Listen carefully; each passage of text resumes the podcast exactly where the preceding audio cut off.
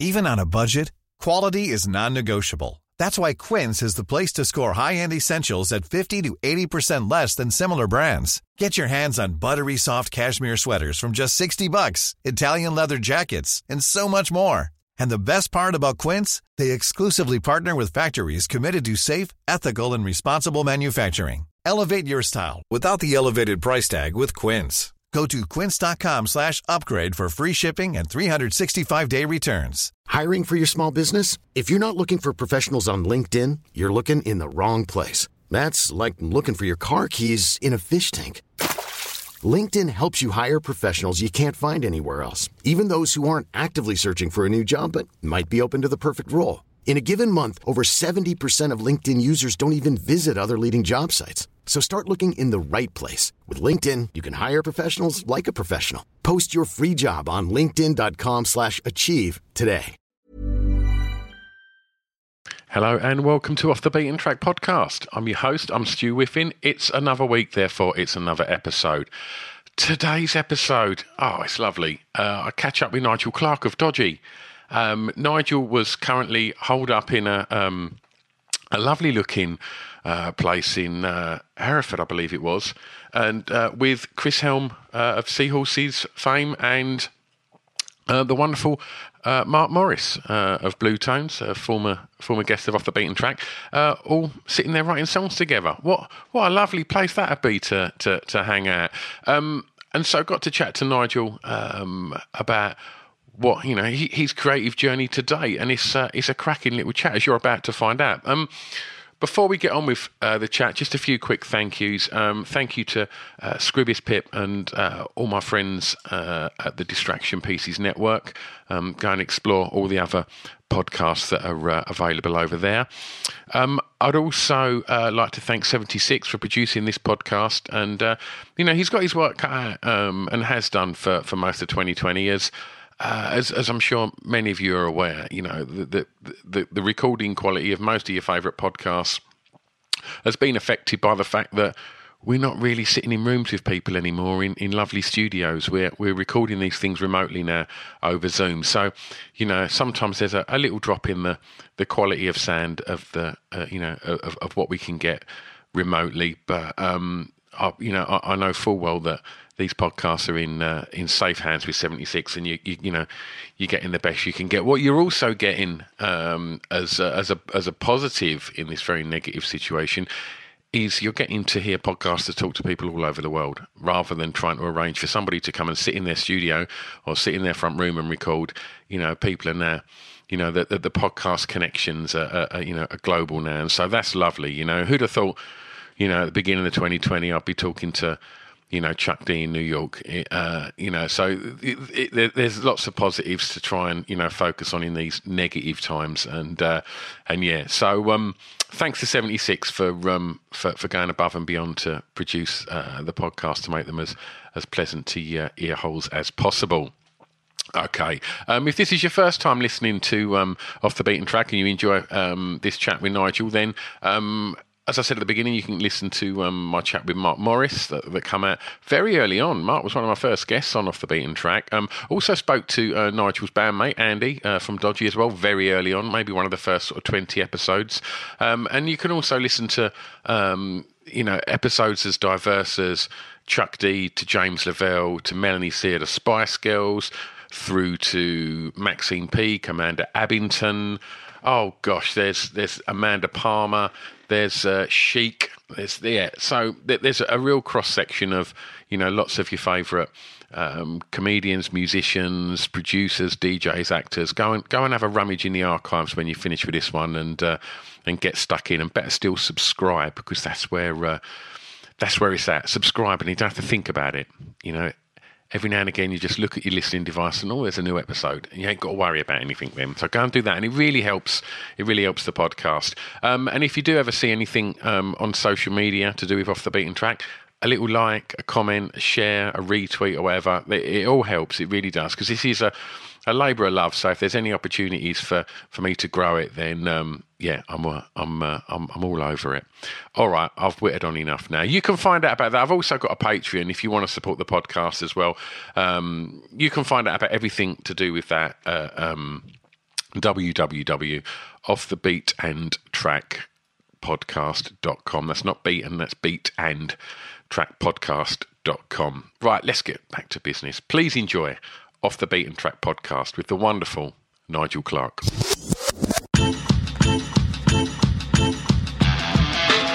It's Off the Beaten Track podcast on the Distraction Pieces Network with me, Stu Whiffin. Okay, we are recording and sitting opposite me today via the means of Zoom, Nigel Clark. Hello. How you doing? I'm good, thank you. Appreciate your time today, uh, and you have just uh, had a little chat before we've we've uh, we've pressed record, and uh, interested to see that you're having a little songwriting retreat. Uh, Hiring for your small business? If you're not looking for professionals on LinkedIn, you're looking in the wrong place. That's like looking for your car keys in a fish tank. LinkedIn helps you hire professionals you can't find anywhere else, even those who aren't actively searching for a new job but might be open to the perfect role. In a given month, over 70% of LinkedIn users don't even visit other leading job sites. So start looking in the right place. With LinkedIn, you can hire professionals like a professional. Post your free job on linkedin.com slash achieve today. Hold up. What was that? Boring. No flavor. That was as bad as those leftovers you ate all week. Keke Palmer here, and it's time to say hello to something fresh and guilt-free. Hello Fresh. Jazz up dinner with pecan-crusted chicken or garlic butter shrimp scampi. Now that's music to my mouth. Hello Fresh. Let's get this dinner party started. Discover all the delicious possibilities at hellofresh.com. Since 2013, Bombas has donated over 100 million socks, underwear, and t shirts to those facing homelessness. If we counted those on air, this ad would last over 1,157 days. But if we counted the time it takes to make a donation possible, it would take just a few clicks. Because every time you make a purchase, Bombas donates an item to someone who needs it.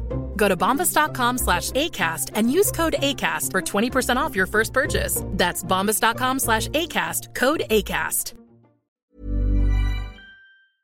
In uh, in what looks to be a very very lovely place. Yeah, no, it's lovely. It's been re- it's, we only got here yesterday, so we're here till Friday. So yeah, we, it's our second one. So we're just while the lockdown's on and we can't do very much, make advantage, take advantage of the time and sort of like let's get some songs written because the three of us want to go out together. So um, yeah, do you know? I'm obviously based around our voices mainly. So you know, let's get some new songs written. It's something exciting to look forward to. You know. And that's you, Mark Morris, and Chris, uh, Chris yeah. Helm. Yeah. Very interested All- all to hear what comes of uh, of that.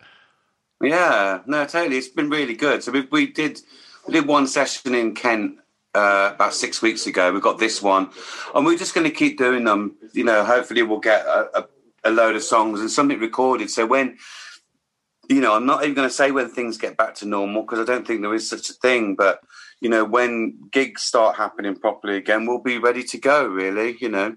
So I'm really excited about it. Anyway. Have you managed to do any um like uh, on the sort of solo um side of things? Have you done any uh, sort of socially distant stuff yet? Have you uh, have you sort of ventured into the realms of that? I've got some gigs coming up, so yeah, I've got about twelve gigs coming up before this before before Christmas. So yeah, I'm going to be doing them. Me, Mark, and Chris did one socially distanced gig in Norwich or Norfolk in September, which was an outdoor event, and that was all right. To be fair, it was. In fact, it was good. It was really good. Um, yeah, I mean, it's different. It's different. I mean, there's it's a lot of challenges for people these days, especially musicians. You know, obviously getting all the sort of the you know the uh, advice from the government saying that we need to retrain because our our jobs are no longer viable. But then the government also funding theatres and venues. So actually, who's going to be playing at their funded theatres with all the artists have gone back to the, working in bus, you know, depots and stuff like that. You know, so it's it's sort of like you know it's a it's a weird time for musicians. But like you know, just this year, you know, I didn't even think I'd have done. You know, you'd have said to me in January, you would have done you know twenty streamed gigs. You know, this year I'll go. What is a streamed gig? You know, Yeah. now now we're all doing it, and even promoters are looking at streamed gigs. I mean, there's always someone trying to make some money out of it. But you know, it was good. It was a good. There was a in the first lockdown. There was a good thing, wasn't there? You know, you know, a lot of artists were doing gigs for free and sort of like you know just keeping everyone's spirits up. it doesn't feel the same in this second sort of lockdown because it's it's a bit different, isn't it? It's like it's not you know the whole country. Yeah, it's, it's, very strange, uh, Nigel. I, I, I, I run a, a live venue um, and I've done for 28 years, and that's been shut for, for seven months now, and uh, and it's just looking at what what's available for us. We didn't get any funding, and and it's looking at how we can keep our venue going, and like you know what can we do, and it's you know we can do you know look at the idea of sort of streaming gigs, but you know it almost feels sometimes that you know are, people kind of a little bit over that now. You know, when it all first happened in lockdown, everybody was streaming everything, and, and I think once you got a taste of being able to go back out again, and you could go to the pub and sit with X Yeah. amount of friends, all of a sudden it was like, I don't want to stay in and watch a gig on my on my screen. I've been Zoom calling people all week. I want to go out and have a pint with my friends. Yeah. Uh, so it's just getting that that balance right and seeing what we can do, but you know, I, I know that a lot of venues did get funding last week, but a hell of a lot of venues didn't as well, and and and I worry about them. I Yeah, worry yeah. about them. Um, No, I mean it's a worrying time, isn't it? It's unprecedented, and it's like you know when when it's our actual lives that have been you know uh, that can't continue as they did. That's really difficult for people, and it's it's hard to find things to look forward to. You know, you know, and it's like people people are working still, but there's really nowhere to spend money. And I was just thinking, you know, if this lockdown continues till New Year. At ten o'clock on New Year's Eve, everyone's going to be kicked out of the pub. That's going to feel a bit weird, isn't it? I've know? not thought of that. Oh, Nigel, you've just spoiled New Year's Eve for me already. It's only October. Fucking hell. I- yeah, I do. I have a lot of time to think. I mean, that's a bit weird, though, isn't it? But I mean, obviously they'll make concessions, but You'd hope but you so. know, it's just it's just a very bizarre situation because it's yeah, it's a disease that man's trying to control, and we're failing ba- badly, you know. And I think it's you know we're failing our people, you know, by putting people in lockdown and they can't work. Or they're already on minimum wage, and then asked, been, been asked to earn sixty percent of that. It's just really unfair. yeah. So, you know, it's, it's, and I think that's the man side of it. That's the human side of it. You know, uh, the illness is bad enough, but when the government start putting all these things out to the north of England, I think it's it's unfair. You know, it's not the right way to do it. We need to shout at people. You know, life's got to continue, hasn't it? Hundred percent, hundred percent. Should we? Uh, should we talk about some records? Yeah, let's do it, man. Okay, Nigel, what's the song with the greatest ever intro? Well, I had two until Okay. last night. You can have honourable mentions, mate. Well, I was going so my first one that I thought straight away was "Lust for Life" by Iggy Pop and the Stooges. Um, just because you know, it's like that song that you just get up. It just boom, just boom, boom, but, you know, just it's just it is the greatest intro. But then last night I was with Mark and, and I I thought more, something more me. I mean, Lust for Life was good. I was a bit of a kid when that came out first of all, and I do remember it.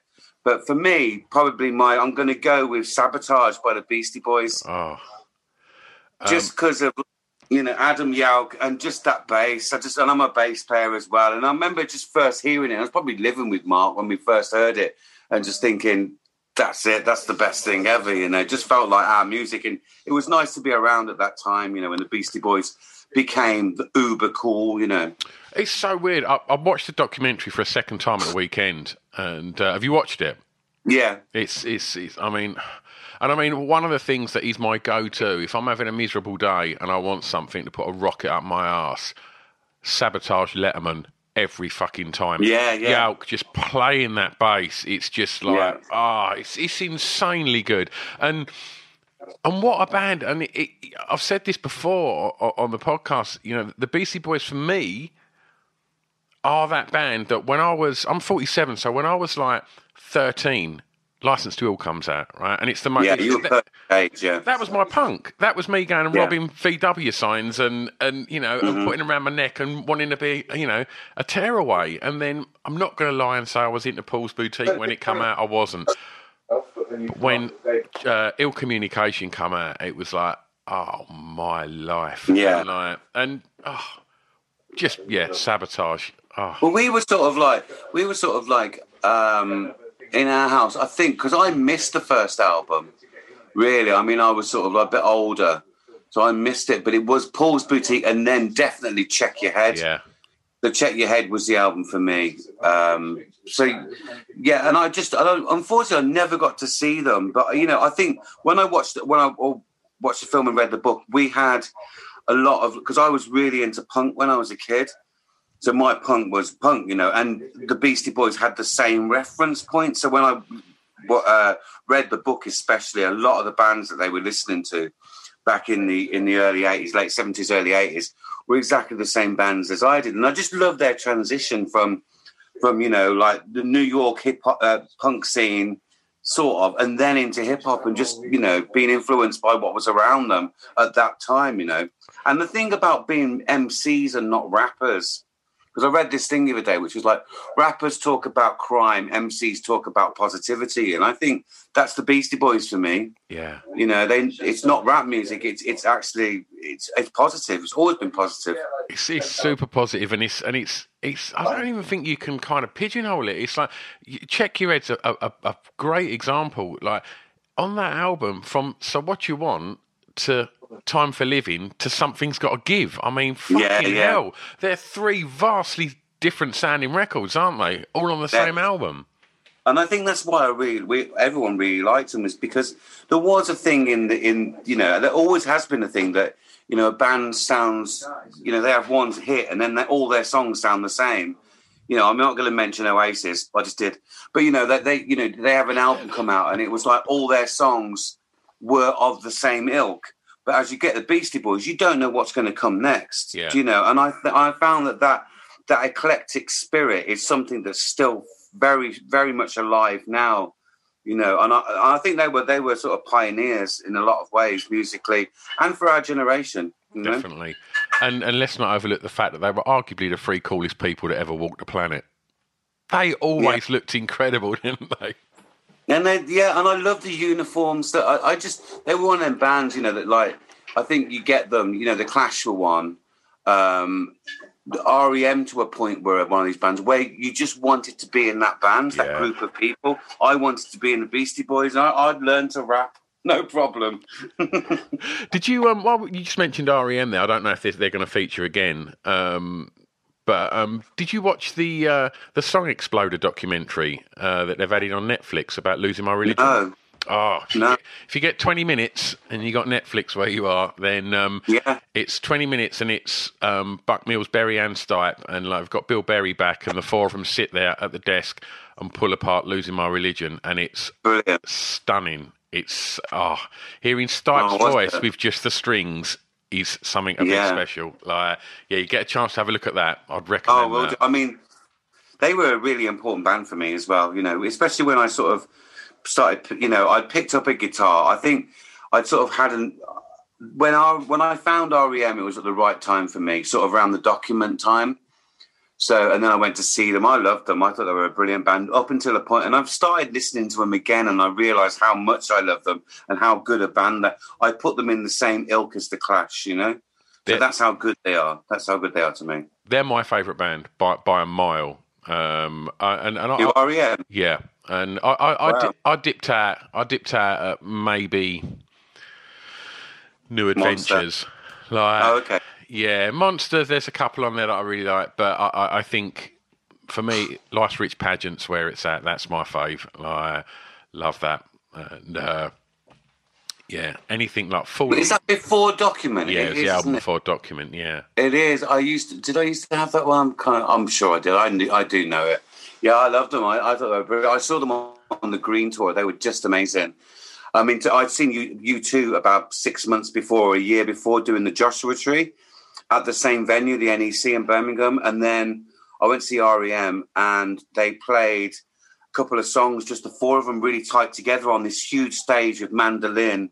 And it was just one of the most ex- brilliant experiences. You two couldn't do that. Yeah. They were too glam, big yeah. and glam, all these visuals. But REM doing that, it was just like they sat on the end of the stage. I remember it, and it was just like this is a proper band. I love REM. I think they're a great band. Yeah, that that that mandol- the mandolin tracks on Green. Like my yeah. favorite REM track is Hair Shirt. and Oh, that right, track on Green. Oh, I've never seen them play that, and I'd, I'd, I'd love to. Uh, yeah, around the. All right, track two. First song you remember hearing that had an emotional impact on you, please, mate. Right. Okay. So um, this one, this one, I, I thought about it last night. It was not. I think it was 1972. I think it was a number one record for Harry Nilsson, and it was the Badfinger song. I can't. I can't live if living is without you. So and I just, and I, even when I sing it now, or even when I do that, I have, I get emotional. It's the most emotional song ever. Um, didn't want that. Um, yeah, it's the most emotional song ever. I just absolutely love Harry Nilsson's version. But it was written by Badfinger from I think Wales. But uh, yeah, I mean, it's it's that is an emotional. That is as emotional as it gets for me, really. Harry Nilsson singing that. What's the emotion? Um, that, that's a good. I, I I think it's loss. I think it's as a child. I think it's like, and you don't really know something, but you know that there's in there's something written in that song that you know. Sometimes you hear a song and your hairs on your arms go up. I mean, I can't. Uh, the, when I was six years old, I don't. The emotion would have just been sadness, I suppose, because it's in that song. I think it's sadness and like just knowing, feeling that a, a piece of music could make someone feel that. And I love the song but it does make me feel sad. Hmm. I mean, you know, I, I, I, would, and then the, I mean, there was another one, but these, these, this is when I was young. The other one was Eleanor Rigby by the Beatles, which I remember hearing at school uh, in Harvest Festival, and I'd never heard it before. So I would have been about five years old, so about 1971, and just hearing the lyric "All the Lonely People." I remember that having an effect on me, thinking, are the people that are lonely. Do you know what I mean? You just yeah. don't realize when you're young. So it's kind of like a coming of age, or a, you know, it's like you know when you ask your mom and dad the question, you know, what what happens when you die? It's one of those. Yeah. You know, it's like so. You know, are there really lonely people? You don't. You know, I didn't know in 1971 that there were lonely people. You know, but yeah, I think, and that's the emotion. So, but the Badfinger one, just because it was I didn't know anything about them, and I remember hearing it on the radio a lot because it was a number one for about four weeks, and just think, no, I can't forget the scene. It's just like even the lyrics, even the lyrics, you, you get the right emotion from that song. Yeah. I can't live if living is without. And I, as a six-year-old, went, I can't live with living is without you. You know, Wonderful. perfect. Was there aside from um, Nilsson uh, and, and and the Beatles? Growing up when you you know when you was at home as, as, as a young lad like was there was there records on at home a lot? No not really. Um, my uncle used to buy i'm the youngest in my family so i've got an older brother and older sister. So they were obviously listening to a lot of music. My brother was five years older than me. Uh, god bless him. Um, but yes i mean he was into a lot of rock. My uncle who was a, a Goldsmiths College in London, who was a, a, ballet dancer, he used to bring us records. So I, you know, I first got Transformer when, when it came out by Lou Reed. So I listened to Lou Reed before I even got into punk. So you know that was a, a record that was played a lot in our house. But we were a massive Led Zeppelin house because because um, um, John Bonham went to my school. He was born in the same street, well, not the same street, but the same area of town as me. So um, obviously the, our neighbours were good friends of Led Zeppelin and stuff like that. So they were a, a you know, and I always thought it was a person when I was a kid, Led Ze- who, who calls herself Led Zeppelin. But um, yeah, it was so Redditch, where I'm from, is very much Led Zeppelin country, really. So I mean, I was inspired by, definitely inspired by him and their sort of stuff. Okay. Track three. Something reminds you of your time at school. Oh God, this is this is the difficult one because there's so many. But I would probably say, I think, in some ways, punk sort of like brought brought a few of us together. So I mean, quite a lot of my mates, and we are all into the Damned and the Clash. Um, but I would have to say uh, that would be that would be my mates, my gang. But as as in school goes, as in like you know, um, I would have to say something like um, we used to have school discos. You know, we always used to have school discos. So and it used to be like you know you'd have half an hour Northern Soul, half an hour new romantic, half an hour soul, half an hour punk, half an, you know, all this sort of stuff. I mean, that sounds like a fucking great night. It was they, and we were 15, you know, and like, you know, we were 14, 15 going to the school disco, taking magic mushrooms on the way, you know, and stuff like that. Um, it was amazing. It was amazing fun. But so it was a, we were so eclectic back then. But I would have to say, I think, I think my favorite, the song that reminds me most would be, uh, I think it's got to be the Specials. Uh, and I, and I think it's got to be uh, done too too much too young. Nice would be the song that was sort of like you know it was a message in that song about you know you know about be, be, being young and being out with your mates and not growing up too quick.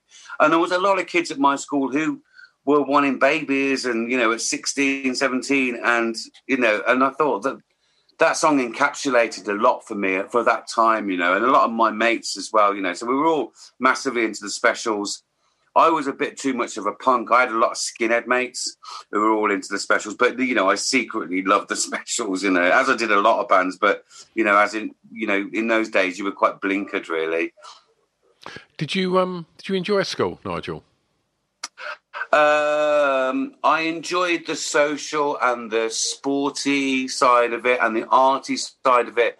I wouldn't say I took it very seriously. I think that I have uh, re- I realised that I have difficulties with attention. Uh, you know, I, I struggle with keeping my attention if there's a lot of distractions around. So, in the idea of putting me into a classroom with 30 other people that are going to, you know, the, the, I'm easily led or easily taken off task. So, I mean, I've learned that. That's why I work a lot alone because I get far more done. I am, you know, I'm naturally a gregarious person, so I like to chat as my teachers told me a lot, you know. But uh, yeah, I enjoyed school for what it was, but I didn't like. I don't have many friends from school, if you know what I mean. I you know I moved away pretty quickly. You know, five years after leaving school, I moved to London. So, and I and I you know I rarely see people from my hometown. You know, so it didn't have a massive hold on me. Like I've got some friends who have hung around with each other for the last 35 years, or since school, you know, yeah. and they've had that little circle, but they've always lived in the same town, and that was never me, really. So I've always felt a little bit of an outsider in some ways. Did you know what you wanted to be when you was at school? Yeah, I did. Yeah, I did. I, I kind of, I always thought that. I mean, I got sidetracked when I left school. I got sidetracked and went and worked in a factory, hence staying out for the summer. Um, and I worked for four years, and so I was sidetracked for a bit. And then I, as soon as I realised that, you know, I could, uh, I could shake off all the things that I was told that I was from school, like you know, I wouldn't amount to anything, and I did really well in my job at Rover, and I realised that I could do whatever I wanted to do because I was capable of doing that. So. And if you're blessed with that, then you may as well go and do what you want to do. And I've never looked back since. But you can't go back either. I don't want to go back, you know. Yeah. But I think I did know. I, I, I sort of when I was younger, I really wanted to be a footballer. Uh, and then as I got as I got older, music became became became my everything. It became my first love. By the time I had my heart broken, you know, it was everything. And I got my heart broken by music, by you know, a band splitting up when the Clash split up, or Sid Vicious died. You know, you you you lose something. I lived my life through music, and it was like, and I always always have done, and I love it. What's the first record you bought from a record store? God. Okay, this was this. So from a record store, I think the first record I bought was. This is a really difficult one. I because I used to work in a record store when I was young. When I was fourteen, I used to work in a record store. But I bought my first record. I think was Sham sixty nine, uh, Hersham Boys. All right, decent. Yeah, this is meant to be I mean, the embarrassing one. That's pretty cool. Yeah, I mean, I was I, I never bought my first single I ever bought was God Save the Queen with my lunch money from my mate's older brother by the Sex Pistols, uh, which I still have. Well, I still have a version of it. Um, but yeah, Hersham Boys would be the first album I went and bought with my own money and took it home. And uh, yeah, yeah, I used to love Sham 69. I thought they were a great band. Absolutely. Absolutely. I mean, talking to record shops, as you know, uh, over the years from, from, from dodgy to to now, um, how important have, have independent record shops been for you? Oh, they, they, they, everything. I thought they were the only place when I was younger that understood me or I understood them. It was like, you see, I'm not a shopper. I hate shopping. I like nowadays. I, I look on the internet or I look in magazines what I want, and I go to the shop and I specifically get it. The only shop where I actually browse was record shops or music shops, but record shops. I absolutely adore them. I could spend. I just I got so used to it working there, opening the new boxes you know, just getting all the new singles out. I just loved it. I had it was like I, I had the dream job, and I was still at school, and I used to run up up there from after school and like you know help out. I used to skive off sometimes on a Monday when the new releases came in, and just I I, I was just addicted to working in a record shop. Ever catch yourself eating the same flavorless dinner three days in a row? Dreaming of something better? Well. HelloFresh is your guilt free dream come true, baby. It's me, Keke Palmer. Let's wake up those taste buds with hot, juicy pecan crusted chicken or garlic butter shrimp scampi. Mm. Hello Fresh. Stop dreaming of all the delicious possibilities and dig in at HelloFresh.com. Let's get this dinner party started.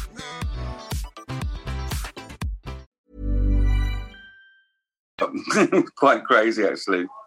Wonderful. Well, let's move forward a little bit. And for track five, Nigel, I'm going to ask you the song that soundtrack your year's clubbing.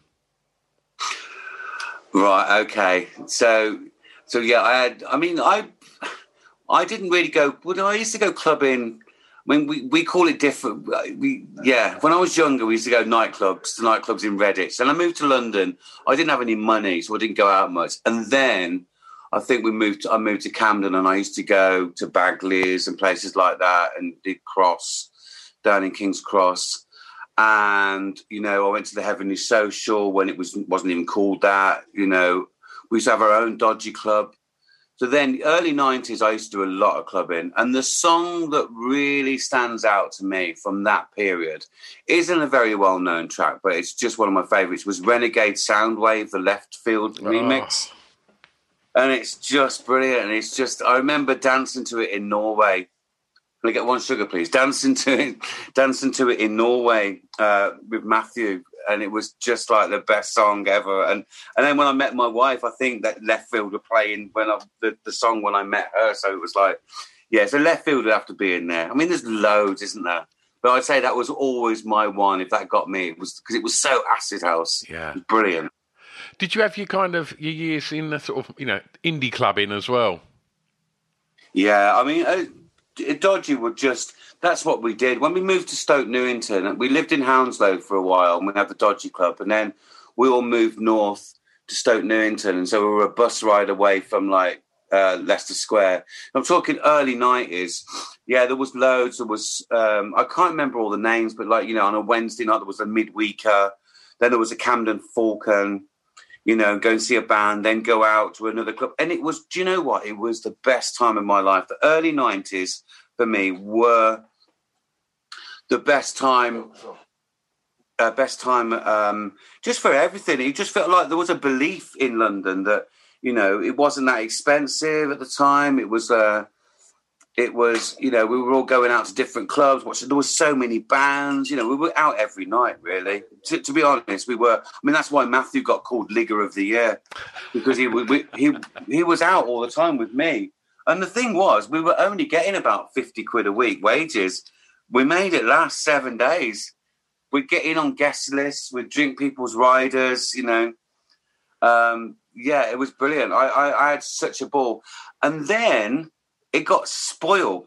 It got spo- there was a real good belief. There was a lot of great bands around, and then the media just dumbed it all down. I thought the enemy to be to be. I, I think they ruined it. I think there was a few bands that came out that just started wearing football shirts and just taken away from what was really happening. And it was just like I didn't want it to be massive. I didn't want to be, you know, I, I enjoyed it as it was, but then it became Britpop, you know, and it became massive, and I didn't like it then. I think uh, I think Noel Gallagher said like when he stood on stage at um, uh, uh, Knebworth, you know, have I systematically killed the indie scene? Like because I, I I'm obsessed with ninety to sort of ninety four, uh, and the bands that were floating about there, and it's that era. And I've spoke about this a few times on this podcast that get forgotten. It seems to go like music history seems to just go well. That you know, it happened the hacienda, and then everyone went to Seattle, and then everybody went to Camden, and it's like no, no, Yeah. no, no, no. There was a shitload of bands before that, was- and it's it like don't yeah. overlook the fact that you know fucking Jesus Jones had number one records in in in the in, in America. EMF had number ones in America, and it's like Carter had number one albums. And, you Yeah. know, what you know, I used to go and see all those bands at the at the Bull and Gate. yeah, Do you know what I mean? I remember seeing Jesus Jones doing Info Freako at the Oh. Bull and Gate next next to the Forum. You know, I remember seeing these. It was a great time. I remember going to see Blur when they were called Seymour yeah, at the Bull Gate. Everyone used to play at the Bull and Gate, and it was a shitty venue. I used to hate playing there, but everyone used to. And it was uh, what's his name? F- um, big fat guy was big. Oh, yeah, what, he's dead the- now. what the guy from Carter, Yeah, John yeah. Fat Beast. John Fatbeast. Yeah, he, he used to do a lot of promoting. That's there. right. there was there was loads of venues. I mean, we when I'd say from about nine, like you say, like probably up until about ninety four was brilliant. It was just brilliant, and then the turn into ninety four probably, and then that's when I think was it staying out for the summer came out. I think.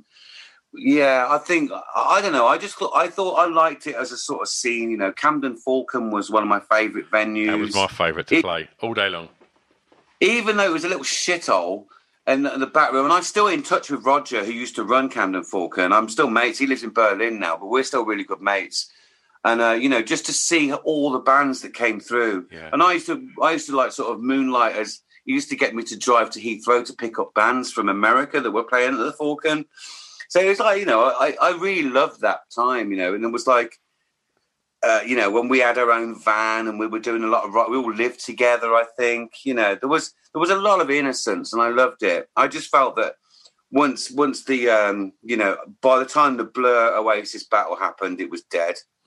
You know, I felt I felt that like that whole scene had gone, and you know, and like all the venues were now about money, and you needed money then, and it was yeah, it wasn't the same.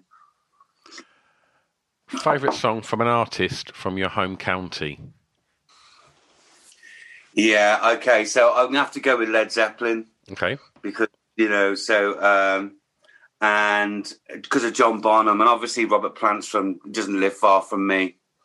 Um i've got robert fripp over the road and Toyah but no they don't do it to me like led zeppelin. So i'm going to go immigrant song by led zeppelin. Wonderful i mean i know it's an obvious choice but i love i just love i mean i'm a massive john bonham drumming fan as well so but i just love his drumming and i i think he would be a dream person to have in a band any band you know perfect, perfect choice.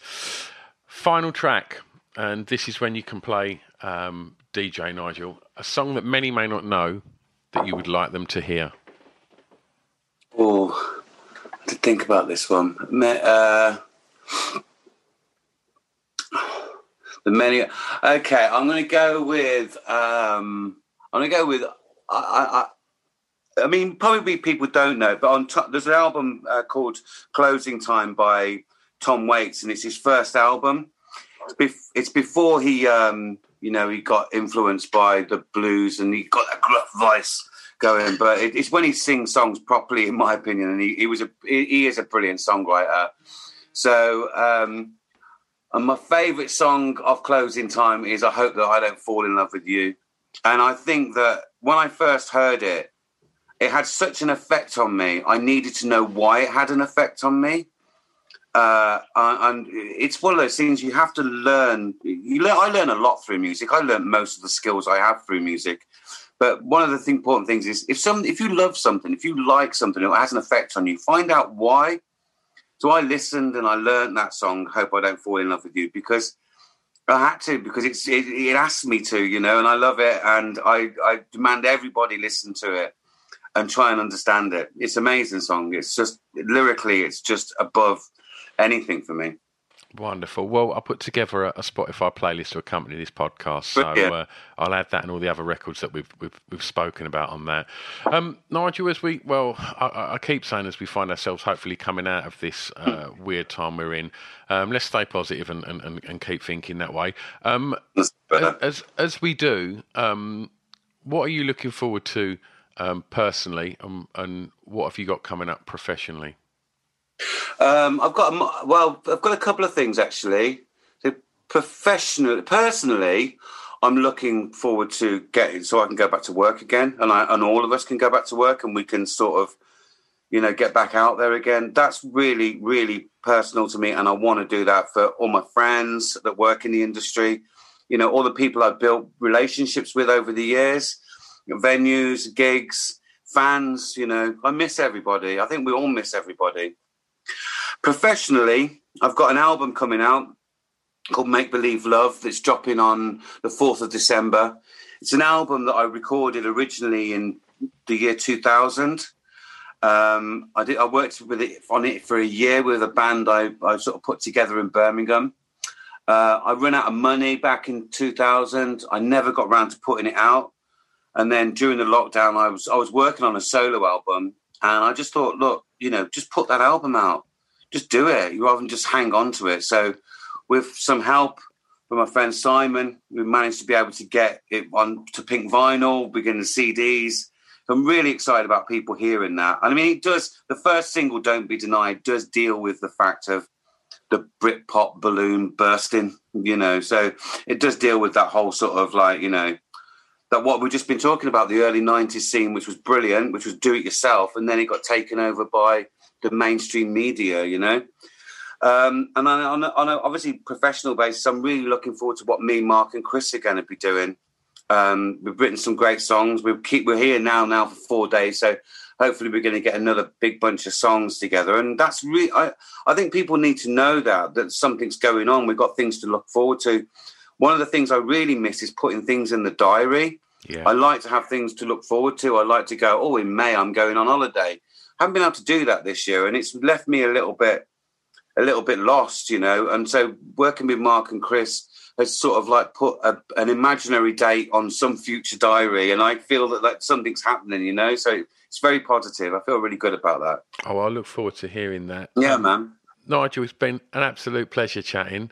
Thank you so Can much you, for your time today, and. Uh, and I'll let you get back to, to Mark and Chris to go and uh, to write some bangers, mate. The breakfast, thank you. there you go. Oh, I wanted to stick about. I wanted to stick about and hear uh, hear what music was being made in that house. And uh, yeah, what a wonderful place to be, sitting there with M3, just uh, cranking out ideas. Um, thanks ever so much for listening. Um, thanks loads to Nigel for giving up his time. Um, as mentioned at the beginning, if you enjoyed this episode, then um, go and uh, have a rummage in the archives. Go and listen to the episode with Mark Morris. Go and listen to the episode with um, Nigel's uh, uh, dodgy bandmate um, uh, Andy, and uh, and yeah, and go and have a, an explore of the 170 episodes with a multitude of your famous uh, actors, artists, DJs, producers, comedians. Go go and have a little rummage around and see what you can find, and uh, and have a listen. And uh, and as mentioned at the beginning, any kind of subscribing uh, on iTunes or or a like, love, share, retweet, and all of that on the socials, it all helps. And yeah, all right, I'm done. Anything else you need to know about the podcast and where you can support on Patreon or anything else, www.offthebeatandtrack, beatandtrackpodcast.com. Stay safe, lovely people. See you next time. Thank you. Bye bye. I've got an announcement. Save Our Souls Clothing. www.sosclothing.co.uk. Why am I telling you this? Because they're our official sponsor. Yeah, that's right. Go and check them out because their clothing is off the scale. You're going to love it. So they've decided they want to be our sponsor, which is amazing. And what I have to do is I have to tell you about why they're amazing. So here's a little bit of blurb. So they've only been going a year, and they're based in Southend on Sea, just up the road from me. They put the company together based on a, a love of tattoos and alternative music, and they've worked with some of the greatest artists around the world to produce these items of clothing that are as unique as you lot. All of the designs are printed using biodegradable, sustainable, and water-based inks. In addition to that, they only print on garments made by members of Fairwear Foundation. I mean, come on, great clothing and a conscience. Since going live in April last year, they've seen their audience grow massively and are now selling orders all across the world. And they were recognised by Cosmopolitan magazine as one of the best sustainable clothing brands alongside names such as Stella McCartney. I mean, that's quite a first year, right? So go and check them out because they've put a lot of love into supporting this podcast and I couldn't be happier. What else they've done is they've given you 15% off. So if you head over to www.sosclothing.co.uk, do a bit of shopping, see what you like, throw it in the basket, and then on the way out, put in the discount code BEAT15, B E A T 1 5, and that'll save you 15% off. Amazing, right? www.sosclothing.co.uk official sponsors of Off the Beaten Track podcast. It's Off the Beaten Track podcast on the Distraction Pieces Network with me, Stu Whiffin.